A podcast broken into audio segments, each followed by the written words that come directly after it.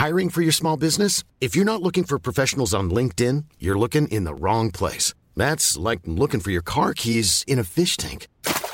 LinkedIn helps you hire professionals you can't find anywhere else, even those who aren't actively searching for a new job but might be open to the perfect role. In a given month, over 70% of LinkedIn users don't even visit other leading job sites. So start looking in the right place. With LinkedIn, you can hire professionals like a professional. Post your free job on linkedin.com/people today.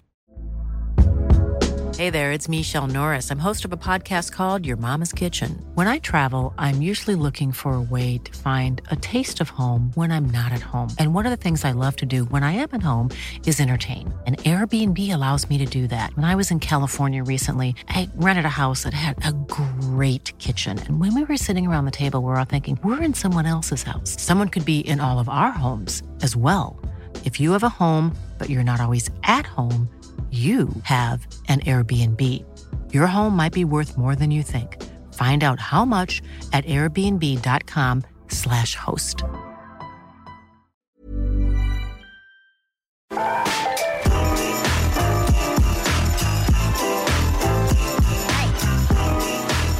Kia ora and welcome to the Aotearoa Rugby Pod once again. A different set today. We'll go through why very soon, but a lot to talk about. The All Blacks.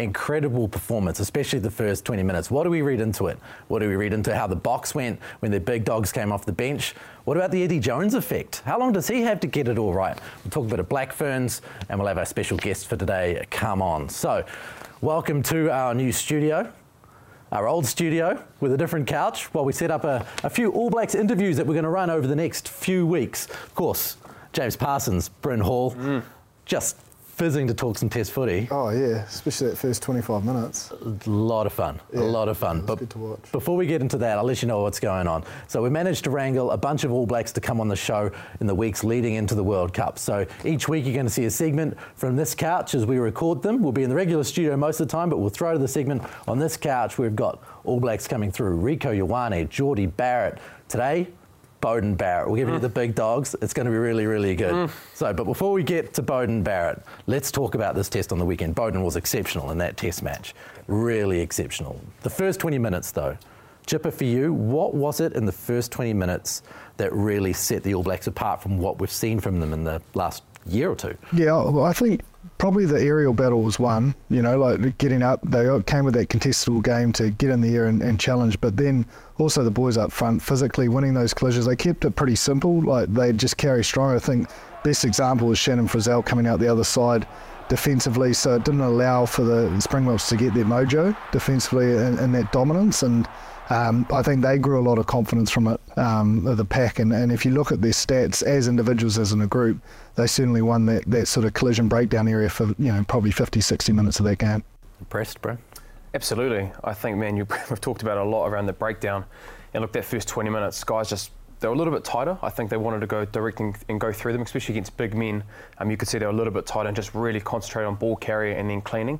And then the attacking games, the attacking kicks, sorry. I think more so our contestable games. I think we had 11 contestables, getting 6 of them back, which is at 55%, which is, you know, in this day and age, you're looking at kind of 30, 25% is a good day, let alone 55%. And so we'll touch on obviously with Bodie, but his attacking kicks to Will Jordan especially.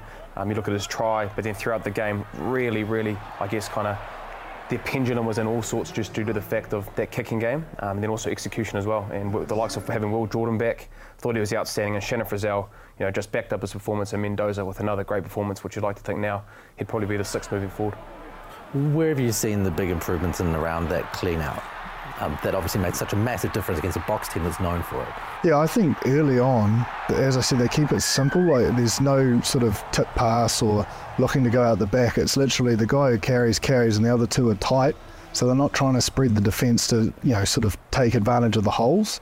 They're just clear that, you know, out carry, cleaners are in fast, and, you know, Both sides did it pretty well. The Springboks did it well, and when we didn't get it right, if one of those cleaners got challenged, they did get the turnover. But it's that simplicity, and then to build to that sort of the tips and going out the back later when teams are fatiguing. But it's almost like they're decluttered, and having that clarity just allows them to be able to focus on winning the collision.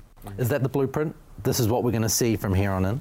I just think, like we talked probably about 12 to 18 months ago, the areas of where we probably needed the All Blacks to be better was around the breakdown area, which has been a massive improvement. Set piece, continuing to keep getting better in that, but then also our attacking, kicking games, because this line speed pressure, you know, probably before this year, we weren't able to get it to the edge, you know, with this blind speed pressure. But with the attacking, kicking games, we've got Beauden Barrett, we've got Richie Mo'unga, Jordie Barrett who can do that, David Hovilli when he's there. You've got a lot of kicking options there to be able to get to that space. So I think it's set up really, really nicely for us. And I know that probably that coaching group, the players and whatnot, would be wanting to continue to keep better at that. But what we are seeing is an improvement in those areas, which I think are going to spot us really, really well against the likes of the French and the Irish and the back end of that Rugby World Cup especially. And I do think it's the work off the ball a lot. So if you look at that, so you've got the pod, you go at the back to that player, you've got your winger right on the edge, and that's when you get the attack and kick. But because these players, sort of those midfield players, are having those really solid downlines when they're going for that kick, yep, it sucks the defence in, so that's what allows them time. And as you saw, because of that defence, if you look at Will Jordan's try at the first, because of that defence and those bodies running in motion, it slowed Kits off just for a second, and that's the hole Jordan went through, and obviously we scored from. So it's everyone's having that clarity of their role. Like, there will be stars that stand out, but it's actually everyone off the ball that's, I suppose, manipulating the defenders to create opportunities. And then, you know, people with the ball have to make the right decision. And I think also probably the last 2 weeks we talked around everybody doing their role, but they're nailing in the execution of it at specific times. And I think probably in the last 12 to 18 months we have had opportunities to get the ball to the width, but we weren't able to get it there, whether they're not on the same page or not. But I think now it's very clear, they're very decisive around their attacking kicks because the space is there, or they're going through with a tip ball, or there's opportunities on the outside and they're getting that ball to the, I think the very first try, it wasn't pretty, but they got the ball to the edge with quick hands and then a little bit offload, go in between, and then obviously Will Jordan sets up Aaron Smith for that first try. So I think we're just in a really good place of being executing really, really well, but knowing that group, they'll be wanting to continue to keep getting better because they know what's at the back end of that Rugby World Cup against the Irish and the French coming forward. And I think you mentioned set piece, and if you look at that, like, we're pretty clinical there. Like, and you know, big fan of Sam Whitelock, obviously, and probably surprised that we didn't see him out there, but man, tip of the cap to Brodie and Scott Barrett. You know, 93% against the Springboks side with that, you know, they're a tall pack, and to the throwers, of course. But I think that competition and that lock spot now is like, man, you can't leave Brodie out. Like, his stats, you know, he was 65% in game line carries. Like, you need that to win a World Cup. So you have to think he's a lock. You know, Barrett's similar. So, you know, between those three and the versatility that Tupo Va'i provides, and Josh Lord was pretty effective against Argentina. So yeah, that sort of, I can only see set piece getting better because of that competition. And scrum time, you know, there was only one slip up, and it was when obviously they brought the bomb squad on, and, you know, sort of fresh legs versus fatigue. But you know, those boys up front, especially De Groot and Lomax, are really killing it. Just on their drip, who would you start at lock? Oh, I don't know, I just would you think? But obviously, does he not just listen to the last 2 minutes? With around, you talk around Sam Whitelock, you just can't feel the way that Scott Barrett and Brodie are playing, putting Sam on there. You can obviously do it, but I think Shannon Frizell's form has also added to the equation. Like, there was potentially maybe the opportunity for Scott to move to six because he wanted all three of them on the field, but I'm based on the weekend, you have to go with the two currently. I agree. Is Sam an impact player? I think he is such a smart brain. A lot of that successes will be down to the work he's done during the week. You know, like, he would have contributed a hell of a lot even though he didn't play. But then also against tiring opposition and having sort of his experience and nous off the bench, I do think it's doable. And I think, you know, he's just got to get out there and get some runs on the board because, you know, we were singing his praises only a few weeks ago around that Crusaders game, and, you know, you can't see a team without him in it. But that competition, if he gets a couple of big performances against the Wallabies, then it's a tough job for Jace Ryan and co. One question I had for you about the line-out. Were you surprised that the box didn't compete more often? Yeah, well, I thought it was clear air and you know good movement, but again it was that speed to set to just get in and go. You know, like I shouldn't say we, but the All Blacks, you know, sort of didn't look to let them off the hook early, especially, you know, at set piece time. They're looking to play their up tempo style, and I thought Cody threw really well as well when they did get in there. And from a halfback's point of view, not having the opposition compete, it makes your job quite a lot easier, doesn't it? Oh, it does, and I think touch and go, though, it depends where the delivery is, and yeah, Gyps obviously talking about they might put pressure through that. So I think just there's a lot of work that halfbacks do with the locks as well, being able to get that delivery right, because sometimes they might see, you know, if the set piece is going really well, you can get a forward or loose forward, whoever it is in that position, to go hard at Aaron or the halfbacks. But, you know, I'm presuming that Aaron's done a lot of work with the locks in that, and even the loose forwards as well. But I think just coming back to also the breakdown area, like you're looking at Aaron Smith right now, it's probably the best two test matches to start the season in a very long time. And that's coming back to the work that those forwards are doing, especially in that first 20 minutes. You're just looking at balls on a platter and it's bang, bang, bang out. So, you know, they'll be wanting perfection. It's an imperfect game, but at the same time, if they continue to just keep winning those shoulder battles and taking the opportunities that they have, especially in those 20 minutes, it's going to set them up really well. And I think it's a really good test for them as well. You know, the Springboks brought the bomb squad on. They got a good pay out of that for that 20 minutes, but then we were able to come over the top and score two tries. So that sets us up really well. We didn't get things all our own way like we did in Mendoza. They were able to stay in the fight and then, you know, pull through a good victory at the back end of that game. Do you think the Springboks didn't quite kick enough? You know, only 14 kicks for the game. Yeah, I think it might have just frazzled them a little bit, saying we've got to play a little bit different and chasing the game. Because when have you ever seen a 28 to 14 kicks when it comes to the South Africans? You know, they dropped two balls early on, no contest, they just dropped the ball, and so they were a little bit under pressure. And I think probably the warning and the scary thing for the All Blacks is that they're going to get better. They'll know that they weren't at their best. But yeah, obviously I think with how we played, and they got on the back foot so early, maybe changed the game where they didn't want to kick as much. And we had quite a high number of rucks. Like we had 12 inside our 22, in our own 22, and 26 in between the 22 and 50 versus they only had 2 in their 22 and then 7. So they were looking to get out of their huff, but you know, we kicked a hell of a lot for our standards, you know, 28 kicks. And then we also played like Mark Talao and Will Jordan, you know, chanced their arm with Brodie at the back there and probably didn't get the impact that they wanted, but I like that they're having a lick first and then going to that sort of contestable kicking game as well, because, you know, you've got to count on, you know, guys like Will and Mark in particular, they will come out the other side at some point. Yep. You're not always going to get those contestables back. Like I talked around, it's 55% getting the ball back, but what that does do, it's been able to, when you're in that no-man's zone that we've talked about a lot, if you can just get it to a 50-50, those are the percentages that you come back. It might be a quick turnover, you might get the ball for an X amount of phases, build pressure, and you're kind of kicking on your own terms. So that was a great night at the office with our kicking game.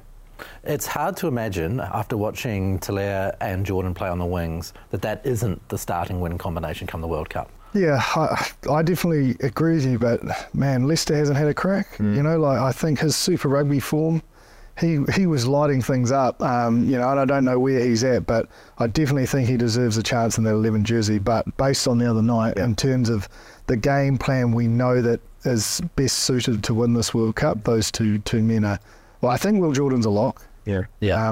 You know, Mark's naturally normally a right winger, but has the ability to play 11. And I suppose it depends on what style they want to play, because Leicester isn't Mark. They are different players. But he is a power winger and he's played pretty well this year. What it has done as well, there's just not that many test matches anymore. You know, there's maybe 2 before the World Cup. So guys that you're thinking around, you know, obviously Leicester's been a little bit injured and some guys haven't had opportunities. It's probably going to get one shot against the Aussies, and then obviously the South Africans, I think, were over in London. So you got to be able to take your opportunity. I think by then they're picking their 23. Well, that's what I mean. Like it might be one test now that you've getting one opportunity, Leicester, for example, or the others, to really stake their claim. Yeah, I want to see Cam Roygaard as well. You know, he had a great test. I mean, it's good that we're having this issue, because you know, you even look at the way the All Blacks 15s perform. Man, there's a lot of people putting their hands up. Yeah, there's only 33 that go to the World Cup, right? So there's going to be some tough conversations that we might think would be locks in to the games, you know? Yeah, no. Will Jordan obviously set the game alight, but Bryn, there were some moments in there where Will Jordan does things that other people just don't do, you know, like his vision for finding opportunities, or his vision for having other people set him up for other opportunities is incredible. Yeah, well, I think fortunately for Will, it went his way in the first 20 minutes. Sometimes, you know, one side of the wing has a day and the other one doesn't, but look, I think his involvement in that first 20 minutes, man, it set us up really, really well. You know, you look at the opportunity where he did the replay ball, you know, got tackled, got back up to his feet, went through the gap. He's got that pace. We know that he's got that pace then to set up Aaron Smith. But I think it's just involvements that he has off the ball as well. The contestable games, honestly, chasing the ball and being able to get around the escorts, being able to get up for the ball, contest for it, get it back, all those kind of things is what you expect of your winger. And I think, you know, he's always going to pop up and have opportunities to go through that space, but I just love the work that he does off the ball to be able to put himself in positions to be able to, I guess, influence the games like he did on the weekend. I want to credit Mark there as well, though, because if you look at statistically, him and Will had the same amount of carries and, you know, just under metres-wise was Ma, and the work he does to come off his wing and get a carry or fight his way through contact and collision, although he's slight and maybe not seen as a power winger, he does have the ability to sort of come out the other side of collisions. Although Etzebeth really got to him at once. Yeah. I was like, man, he's watched his highlights reel. He wasn't letting him get through. We talked about Brodie, we talked about Scott, but there was something about that pack. There was a mean streak. It was relentless, and I wouldn't call it nasty, but it was mean in a good way, you know. That. And I reckon a great example of that, it was towards the end of the game, and Summersoni, I think he threw your boy, Quagga Smith, and just stood over him. Yep. And I've never actually seen, you know he's capable of it, but I've never seen him stand over someone, and then someone, I think it was... Arm came over to say something. He just walked off, like just so cold. Like it was, and that's what the sort of Cody Taylor alluded to it in the week leading up. But that is, I reckon for 4 or 5 years, the most clinical an All Black pack's played for a long time. I think obviously knowing Jason Ryan, that's his personality. Yeah, yeah. It's a man. He's very confrontational, not afraid to have those conversations, and so. I think you've just slowly seen our All Black forward pack just get meaner, more relentless, and being able to just do the things that forwards should be doing, but they're doing it on countless times. And he must just keep it so simple because the clarity of their, the way they're playing, they just look so free. But sometimes that's it, Jip. When you've got a, again, I'm not in the environment, but just knowing Jace, very, very simple around what his mindset and what your expectation is, especially around the breakdown area. But what he does do, he'll be no doubt be going to all of those forwards, showing them clips around, right, you need to be better here, this is your good body height, this is what you need to get better at. So when you're having those conversations consistently, as a player what it is, but the most important thing is being able to do it at the training. Because you only play 80 minutes of a game, you get all the training habits that you get in your trainings. And so he's been there for now almost a year, and you think about how many trainings they would have had, the conversations, the meetings, and now we're just seeing the All Black forward pack, I guess, getting back to where we want to see them and, I guess, dominating big men, which we probably need to see at the back end of the World Cup as well. And the driving Maldi as well, Jip. They did concede one, but... Here we go. We jinxed that. Yeah, we did. It's you and I. We need to have a good look at ourselves. Sorry, Jace. Sorry, mate. But we were texting on our group chat, and I was just saying, the Maul has just come so far, and we did say it didn't look like it was able to be penetrated, but then my boy Malcolm Marks did exactly that. But it is still really, really efficient, and it's like, if you watch early on the game, just the work of Sam Kane knowing where the momentum's going, and so he pops out, he's right on the side defending there, and he comes around and fills this hole and stops it, and then the ref goes use it or lose it. So again, it's another area of the game they've got clarity on, and they know what to expect. They're not pushing teams round a corner, because once it goes round a corner, sort of like Marx's try, there's just no stopping it. But from beginning of last year to this year, that's almost a weapon. Yeah. Mm. Do you know what I mean? It's the Pumas, although Creevy got off the back and scored one, they were sort of stunted with it the week prior too, and we know the French and the Irish love it. And just knowing Jace, he talked about that in his interview around the Pumas got real close to it. Then obviously the Springboks got through. I know that for that review, it'll be horrendous around, it'll be very, very tough, but then it'll be solution focused around that. But, no better being in a forward pack, knowing you're going to that meeting and saying, did I get my job right there? And that comes back to the accountability, and that little bit of edge that I think that All Black forward pack definitely has at the moment due to Jace Ryan being there. And during that kind of 20 odd minutes when the bomb squad came on for South Africa and really pulled the game back, if it hadn't have been for that Maldi, it probably would have been a very different scenario. Mm. Like that felt like the winning and the losing of the game to me, never mind the first 20 minutes. The South Africans operated at 81% lineout time. So again, we saw this against Argentina, is we're stunting opportunities. Retallick got up for one, I think Barrett got up for another, and those steals, although they seem like they're nothing, they lead to a lot of, sort of big moments late in the game where they've taken the opportunity. We spoke about it weeks ago, that discipline, so your accuracy, the breakdown and at line out time and scrum time, don't piggyback into the corners. Well, the All Blacks are also not doing that, but then they're taking opportunities away from the opposition, even when they go to the penalty, which I thought was dubious when they got, I think, Ethan De Groot for going in and sort of swung the momentum, but from that line out, that's when Retallick got the steal. So those are massive plays, although they seem like nothing, they're big plays, especially against the Springboks. I think also as well, people always say, we said last week in Mendoza, the second half wasn't great. But you're not always going to have momentum in games. And I think the biggest thing around is trying to repel it. And then obviously you look on the weekend, the bomb squad came on and fair enough, they had 20 minutes of pressure and been able to score points and got it really close. But then to our credit, the next 20 minutes we scored two tries. Will Jordan's try in particular, that wins us the game, I think. But you know, that's going to set us up really, really well because we're not always going to have it our own way the first 20 minutes. We might lose the next 20 minutes for the next two test matches. But then it's been able to find a way to get your points and then being able to win a game ugly or like we did on the weekend, our last 20 minutes. The one thing I love is the hot, fast starts. Yeah. Like we probably haven't seen that for a number of years. Yeah. Like we're putting the pressure on teams rather than us having to chase our way out of these test matches, which does make life a little bit easier. We look at the Ireland series, you know, every single time they score a try after long phases and then it's, oh geez, they've scored first. And just subconsciously you think, okay, do we need to do things different? And so you look at the Springboks on the weekend, I think in the 27 minutes they had two drop balls where there was nobody around them off just kicks, you know what I mean? So when you're playing well, the other team's playing well, 17 points down, pressure, you know, we've flown over to Queenstown for a week and all those kind of things go at the back of your head. But also like the Irish scored quick, but then we almost over, you know, pushed things and then we were put back into our corner, you know, that discipline again, that accuracy around the breakdown. Yep.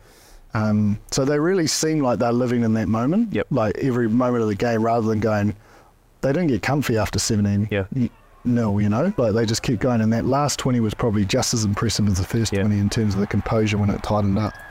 I've got some box friends who've put a lot of rand into going to France later in the year. And one of their things was like, you know, how big of a problem is this for us? So how big of a problem is this for the Springboks? Are they that far off where they need to be? No, like we've got to give credit to the All Blacks, but also, like we sort of touched on it last week. I don't think I've ever seen a team that, you know, if half a squad gets sent early, do well.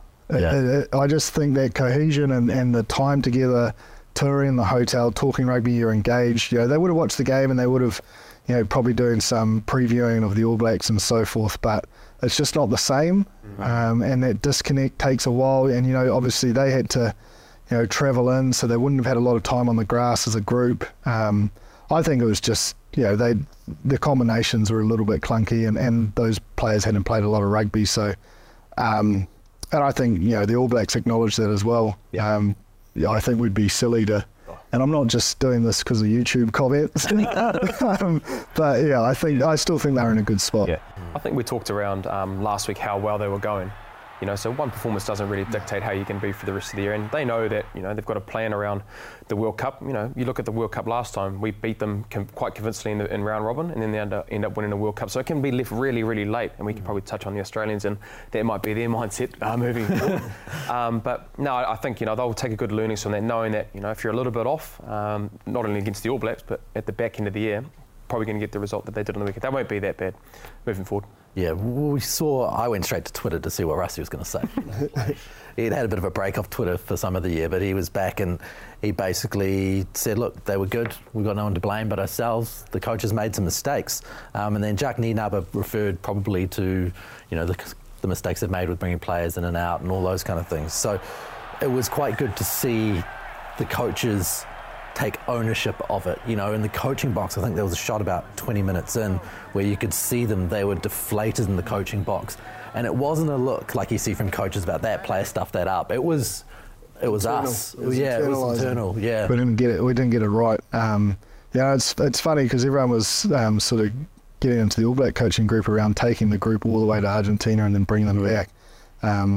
It just shows you can't buy that time together and that understanding. And even like though the flight back from Argentina to Auckland was long as well, on the plane you're in, you know, lounges or you're sitting out in the airport, you're discussing rugby, you're thinking how can we beat the box, where could we be better. You don't get that when you're separated. Yeah. And then you've got to chase your tail for the rest of the week. Yeah, definitely. Yeah, definitely. We saw Marnie Lebok last week look really good behind the pack going forward. We saw Damian Willemse probably not much of an impact behind the pack going backwards. Yep. And obviously there's Pollard to come back. Where do you see this all fitting in? Because you need your 10 probably to take more control than Willemse took in that game. Yeah, we take control, but at the same time, when you're under that much pressure, it doesn't matter if you're, you know, Richie Mo'unga, Beauden Barrett, or the best 10 in the world. Mm. It's really hard to be able to operate when you're going backwards. I think they're in a bit of a dilemma similar to us. You know, we obviously talked around Damian, Richie, who's going to start. You'd have to think maybe Pollard is the guy if he was there, but, you know, they need to either decide if that's Lebok or Willemse. They showed trust in Willemse with this test match, but I love Lebok, man. Like his passing game and I guess awareness around when you're trying to get that ball to space. He showed that a little bit on the weekend. Obviously, not as much as he was when he played last week. But yeah, they need to make a decision around if Pollard's going to be their 10, if not, or if it's going to be Willemse, back him, and then use that time to get the cohesion with the group and being able to move forward. The one point of difference I feel Pollard has is his kicking percentage. South Africans are so big on scoreboard pressure, and that game would have been closer had a few of the, you know, either penalties or conversions gone over. So I think, you know, 2 weeks in a row, even against Australia, I know they were formidable. It was a low kicking percentage, and I think, you know, Rugby World Cups are going to be close, and having the ability to, you know, accrue points via three will be important. The interesting thing we'll find if they have Handré Pollard there. They have shown, I guess, during this Rugby Championship, they do want to use the ball a lot more, and that doesn't depend if Willemse is there or Lebok's there. Will they have the same kind of mindset when Pollard's there? Because he is a very good traditional 10 of being able to kick you around the parks, making good percentages and kicking on your own terms. But they have shown that they might have an attacking brand as well. You can't say they showed that on the weekend, though. They had 2 rucks. They had 9 rucks inside their own hurra. Like, they weren't looking to play, from my point of view. And then any chance that they may have had the time to play, they knocked it on. Yep. You know, so I don't think it's enough to say that he can't play that role, but it's definitely not natural. Yeah, it feels like in a World Cup scenario where you're often under pressure, you should probably bail out Handré Pollard. Also, territory is more important at that point. And if they know, if there's any team in the world, in this part of the country, that knows how to play World Cup rugby, it's the Springboks. You know, they have got the ability that we've shown that they want to run the ball. But like if it's raining, or they want to be able to play a little bit negatively and more so just being able to build pressure through their contestable games and their line speed pressure, they've got the ability to be able to do that. So I think it's actually quite good that they're showing the attacking side of it, because they can do that at the World Cup. Then we always know they can go back to their set piece, suffocate teams with contestable game, and also just their high line speed pressure, making teams make mistakes in their own. Hey, I'm Ryan Reynolds. Recently, I asked Mint Mobile's legal team if big wireless companies are allowed to raise prices due to inflation. They said yes. And then when I asked if raising prices technically violates those onerous 2-year contracts, they said, what the f*** are you talking about, you insane Hollywood ass f- So to recap, we're cutting the price of Mint Unlimited from $30 a month to just $15 a month. Give it a try at mintmobile.com/switch. $45 up front for 3 months plus taxes and fees. Promo rate for new customers for limited time. Unlimited more than 40 gigabytes per month. Slows full terms at mintmobile.com. I'm Sandra, and I'm just the professional your small business was looking for. But you didn't hire me because you didn't use LinkedIn Jobs. LinkedIn has professionals you can't find anywhere else, including those who aren't actively looking for a new job, but might be open to the perfect role, like me. In a given month, over 70% of LinkedIn users don't visit other leading job sites. So if you're not looking on LinkedIn, you'll miss out on great candidates like Sandra. Start hiring professionals like a professional. Post your free job on linkedin.com/people today. Part of the field. I don't think Willemse should get ridiculed though for the weekend. Like, a lot of that forward pack will be looking at themselves. They just couldn't get their game going because they couldn't win those collisions. Yep. Yeah. What about Richie Mo'unga? He obviously started at 10. There was a lot of chat last week about should Damian get another crack, Damian McKenzie. How do you feel he went in his role, obviously partnering with the other playmaking options, Jordie and Beauden Barrett? It went very well. It was probably the best, I reckon. Richie and Bodie have sort of connected and knowing their roles, and you know, there was a clear driver and a clear second man, and we spoke about giving the keys, and it certainly looked that way, but it looked like that obviously the week prior too. So similar to the locking situation, it's going to be a tough selection, but the suit, you know, you've almost, I don't think they should make their decision now and then move forward with it. Yeah. Mm. And I think also around his goal kicking as well, it's been massive. He's good. He's obviously having a high percentage whether it become any normal test match, but going into Rugby World Cup, you know, Richie's kicking at a pretty good set up at the moment. But yeah, I think I agree with Chip. It's probably the first time we've really seen Richie and Bodie both doing what we need to do in different situations, you know, with Bodie's kick, especially his attack and kicking game, even, you know, Bodie doing that little chip, Richie's flying through, so they're both on the same page, seeing the same space, and so, but I think the challenge now is really just keep those two together. I know you'd love to see other guys have opportunities, but if that's the key, you're 10, 12 and 15, that's the kind of pendulum around. You need those guys all playing well, having that cohesion. And I think you look on the weekend, it's a great start for those three guys and really driving condition places. I think it makes it hard for teams when probably previewing the All Blacks now is they utilise the short side really well, and I think it was probably that clarity of role that allowed that. Even if they, you know, there wasn't there, they still utilised the short side and got a bend to then open up on the open side. So, and then you look at that last try for Will Jordan, you know, it was a switch sort of kick move because they saw that, you know, defenders had overchased, and that's what it created. So, man, you just got to, as an opposition now, you've got to have a head on a swivel, and it's not about just outworking, you've got to work smarter. I think it just shows that they're all on the same page. And you look at that Will Jordan try, for example, if you can bring that vision up, Ross, when you get your time. When that advantage, that's not me, honestly, that's not me. But as soon as that advantage went up, you look at Will Jordan, he's not even in position, he's putting his hand up, he's running back to the sideline, knowing they've obviously done a bit of preview around that. Beauden Barrett's had a quick look, and then the execution of the kick because Will's there, and that comes back to them knowing their roles, real clear, and then execution obviously as well. And so the All Blacks in a really nice place at the moment around taking the opportunities where they probably haven't done that in the last 12 months when they've had the opportunities. I think even Jordie, he did a kick pass backwards to allow for the space. It was like they're seeing this thing 360. Was that not on purpose? Not sure. Not going backward, I don't think. You can ask him. Yeah, they went to the man and he was standing there. But what it does do, you know, when you've got guys that can kick, you know, it's not just a 9, a 10 or a 15, you know, probably all our back line can kick. You know, so when you're previewing that, it's like, you know, sometimes you might find on the weekend you had Bodie or Jordie or Richie kicking. Sometimes, you know, they might try and change their pitches, but then two passes to the edge, well, Jordan might kick it, or, you know, Leicester or Caleb Clarke have that left foot.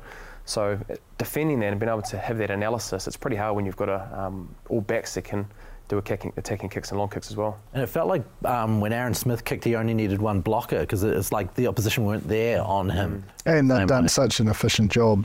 The breakdown, there were bodies on the ground and getting back to their feet. Okay, as promised, we're going to be bringing you an All Black each week heading into the Rugby World Cup. To start off with, it is with Beauden Barrett. Unfortunately, Jipper had to go, so couldn't be there for this interview. But here is Beauden Barrett. Beauden, welcome to the podcast. Thanks, guys. Good to be here. Just come back from Eden Park, maybe?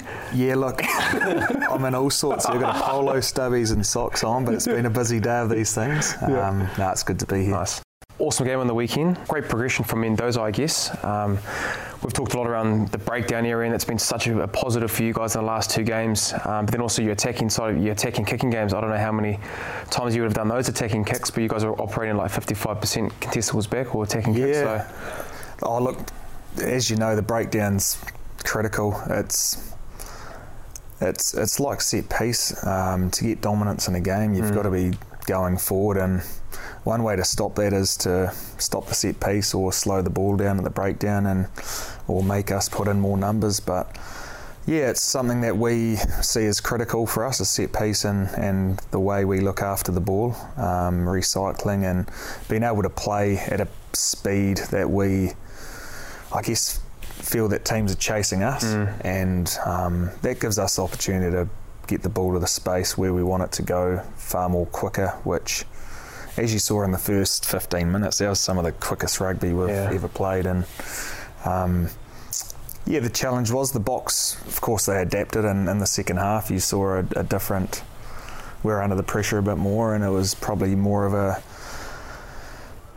a contest that we expected, and we didn't get the pay that we did early on. But the kicking game as well, it's so important these days with defences, the way they are. If they want to come with some line speed, there's always going to be space somewhere, so how you expose that or find it sometimes comes with ball in hand or off the foot. So. Yeah, you guys it's been an area like you guys have gotten a lot better in, because, you know, for a couple of years, you know, probably 2 years ago, the line speed pressure that teams were putting on the All Blacks, you weren't able to get the ball there, whether it be through a pass like you did on the weekend, the bridge pass to Will, But there's been an improvement in there. Has that just been through the communication and being able to hear those comms that are coming in, or is it just you're seeing it in more preparation? To be honest, I think every team struggled to attack line speed in recent times, and we're just getting better at learning how to deal with it, how to play against it. The comparisons between the way the Argentinians defend versus the box, it's so different. Like the Argies are probably the best at holding and pushing, whereas the box will come and be a bit more confrontational and try and shut down your time on the ball. So it was pleasing to see the way we adapted within 6 days or 7 days to the different defences based on the limited prep we had in the Springboks game. But we thought we knew how they'd defend, and it wasn't too dissimilar to what we've had in recent times against them. But what you get with line speed is less time on the ball to make your decision and execute your skill. So you'll have plans.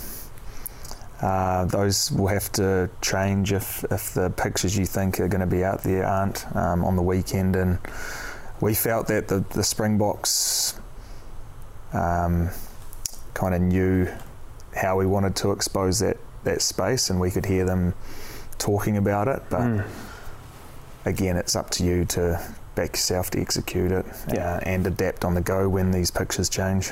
So a lot of it is heads up. It's not so much pre-prescribed. Yeah.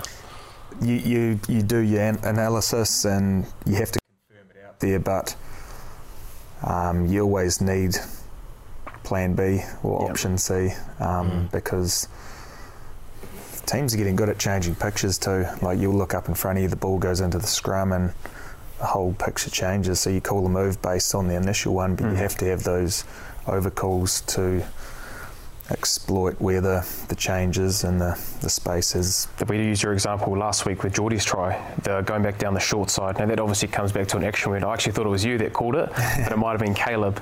But I feel like this All Blacks team to start with, the last 2 weeks, you guys have just been real clear. You've looked like you guys have been just real direct, very easy, and it's been really, really easy for you guys. I'm not too sure if you felt like that, but it's been a lot better this year. The coaches have really collaborated well on both sides of the ball, and the plan has been really simple in terms of not overloading us with how we want to play the game, particularly that first game against Argentina.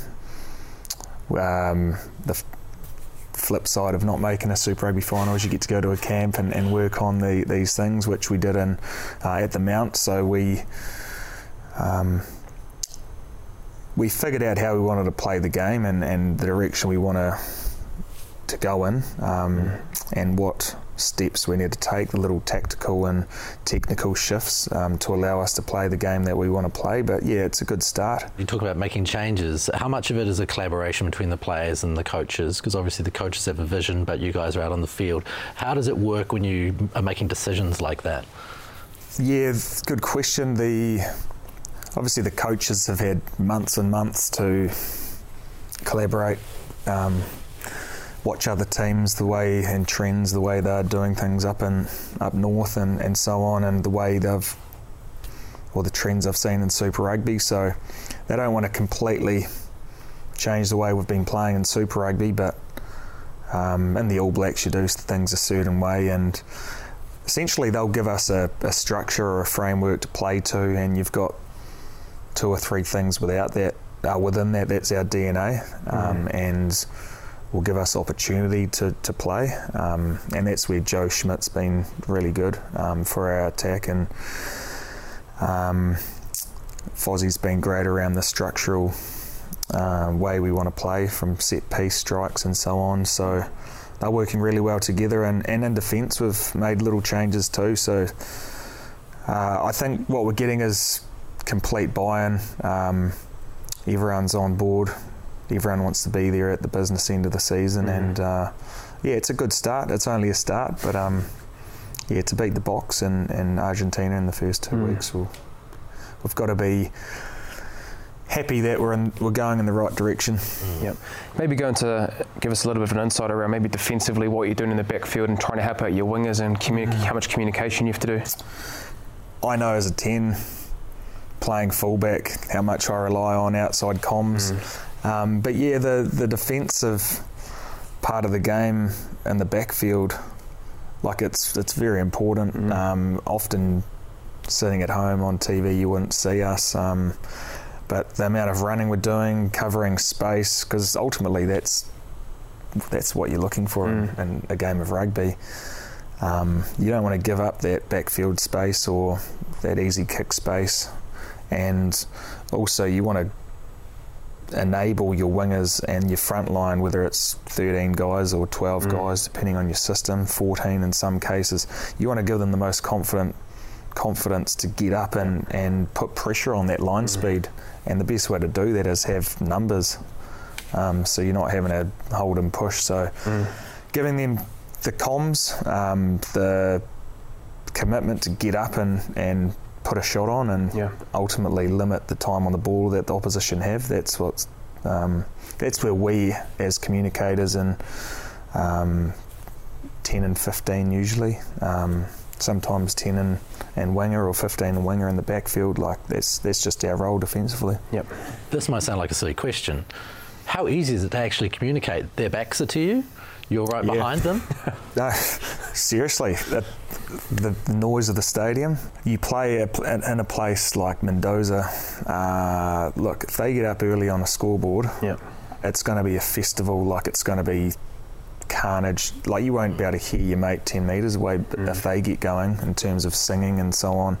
So starting well, getting on top of the voice, and that fuels them. So important to start well. When we did that, like, you could hear a pin drop. Communicating was so easy, which is so rare. You won't get that in France or in New Zealand or basically anywhere else. So hand signals, body language, little cues on the run, like, critical, because, yes, 13 guys in front of me are facing that way. There's a lot of eye contact. There's a lot of hand signalling. But you come off the game, like, you know what it's like. Sometimes you don't have a voice, or you're exhausted and you're screaming the whole game. It sounds as mentally exhausting as it is physically. Yeah. Test rugby, it's intense. It is mentally exhausting. A lot goes into a test week. And, ultimately on a Saturday you want to be having fun and going out there and expressing yourself, but it's important stuff. Just to go, I'm not obviously on the edge, but in being in Japan, I've been on the edge and understanding, like, a fullback or a 10 in that backfield, that pendulum. If they're really clear with you, having micro comms, saying you've got last or you're second to last in, just the guy on the edge, it's really, really easy for them to go make a decision. It's really hard if you're not saying anything and then you're like, is he there? And then that's all that indecision. I can imagine at test level, Brodie, that, if you miss that there, it's a bridge pass or it's been able to get, a lot of metres. Absolutely. And ultimately you just want certainty, and when you're certain you can go up and put a good shot on, or whenever there's indecision or lack of trust, like, that's when you get exposed. So and there's different combinations with that too, different wingers, and that was the great thing about the first two tests. We saw Caleb and Amoni in the first, and then Will and Mark. So I think when you meet during the week, you're always talking about the same stuff, but you can't take it for granted going into the next week. So you start all over again. You have the same cues, the same comms. Like, you build this really tight connection. The outsides meet, the insides meet, but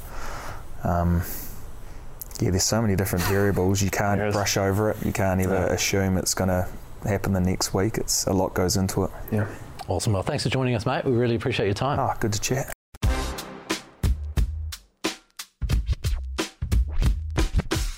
So good to have Beauden Barrett on. It's going to be really interesting to see how he goes against Australia and how they can handle that kicking game, Jipper. Oh, absolutely. And I think, the beauty is his clarity. He's 15 now. We were talking about maybe potentially giving Sean Stevenson the role, but it's exciting for he may fill in at 10, but having that knowledge, of just on an out-and-out 15 now, I feel like it's making him better and better. Cool. What did you see from the Australians on the weekend that made them lose to Argentina? I mean, Eddie Jones What did he say? He made a bizarre quote that they weren't able to sustain their fluency, but there is a plausible reason, but he's not going to tell us. You know, what could that plausible reason be that they're not doing it right? The plausible reason is he wants you and everyone else to be thinking what the reason is, so it distracts away from what the problems are. I think the last 2 weeks, their discipline, and Eddie's actually called them errors. So they're doing a lot of errors when it's coming to their game at the moment. Look, I think some of the stats here, 14 penalties overall, 15 turnovers as well. And so one of the things that I saw here was around the 22-metre attack. The Argentinians in the first 50 minutes were inside the 22 area for 5.5 minutes, whereas the Australians had 33 seconds. Mm. And, so the amount of times that the Argentinians were able to be inside that 22, being able to build pressure, fill up they use their gas tank around the Australians. And so I think for their biggest thing has been able to get their discipline right, which has been actually a trend for probably the last couple of years, even under Dave Rennie. They found themselves playing a lot of footy, giving away a lot of penalties, and then at the times, make a lot of mistakes. So when you're giving up ball almost 30 times a game, and the Argentinians, I thought, had times where they were able to hold onto the ball for long periods of phases, and it kind of, to be honest, Marky Mark, they call him in Australia, who had an outstanding game. I thought won it at the end, but probably would have glossed over all the areas that I've just touched on. But those are the things that I think they need to work on moving forward. I think whether errors or ill discipline, it doesn't matter.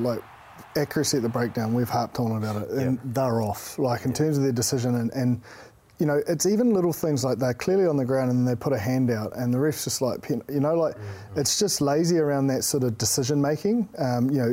The decision-making you've got to make, is it a dominant tackle? Am I going to win the race in? Am I going to be a genuine attempt to get on the ball? Mm. And at the moment, they're sort of pushing the envelope. And I think there's an element of it that it's a new coaching group and they're wanting to press. And clearly everyone said, look, everything's open, spots are up for grabs. And it can sometimes work for you, but in this case, I feel like players are probably over-trying to make the big impact, which is leading to, similar penalty counts. And then their attacking breakdown, we spoke about the All Blacks, and I know it's not an All Blacks versus Australia thing, but tight pods, clarity, I'm carrying, you're cleaning. I haven't seen a ruck stat this low at international rugby.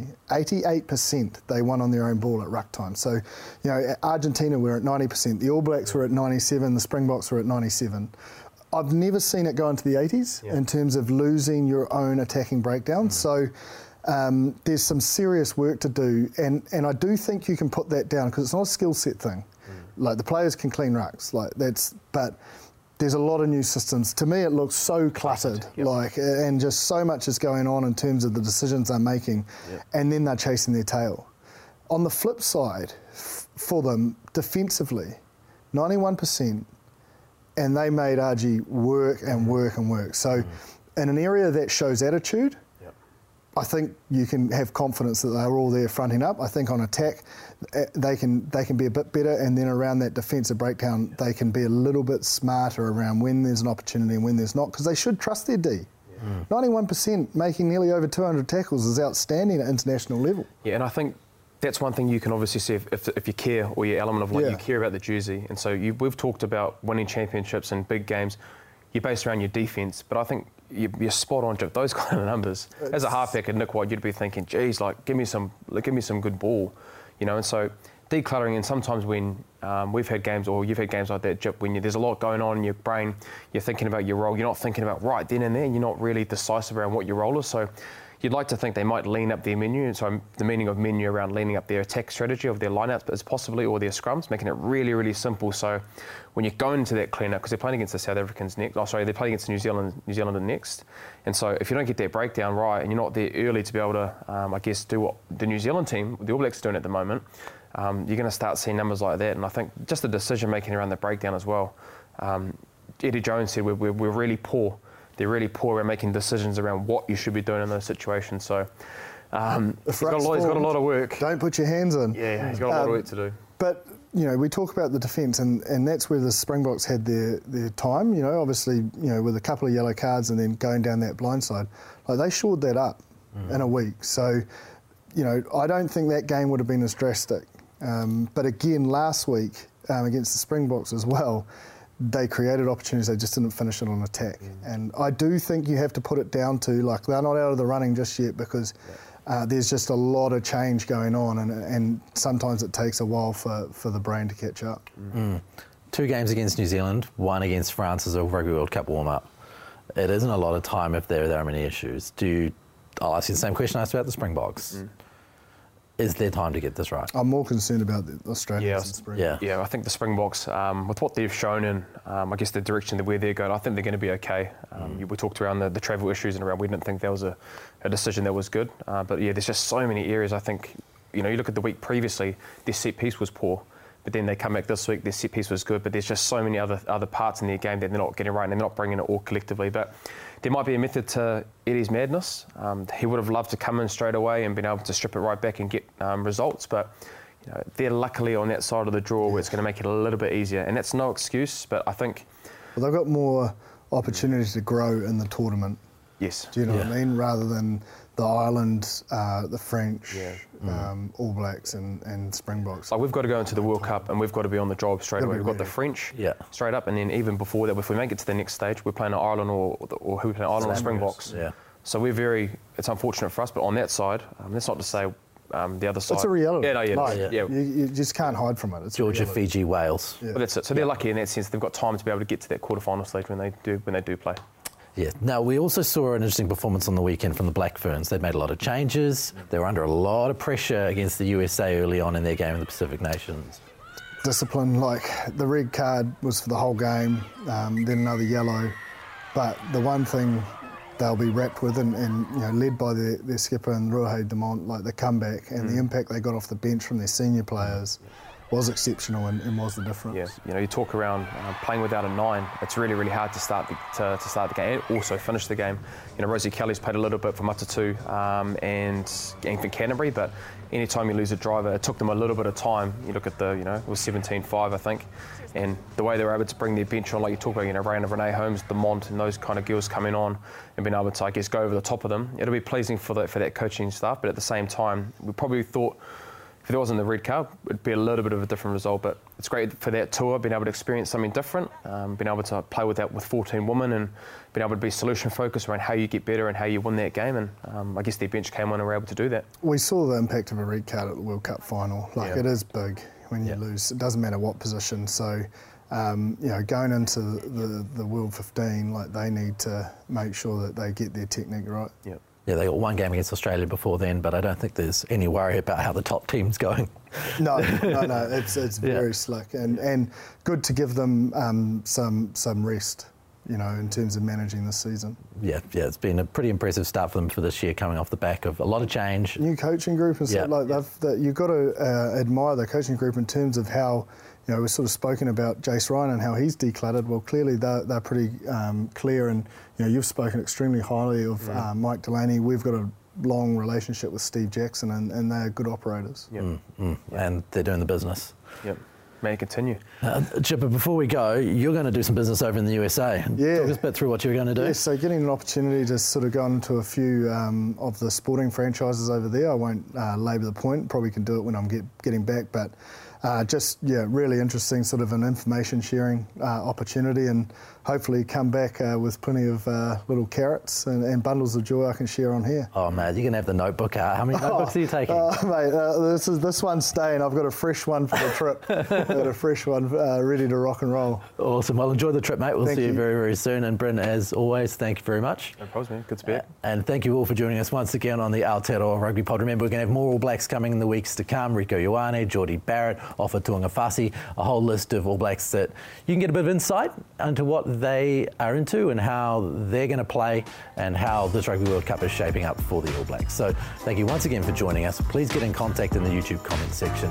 Send us an email, aotearoarugbypod@sky.co.nz. We'd love to hear from you and engage with you. But thank you very much once again for joining us. Mā te wa.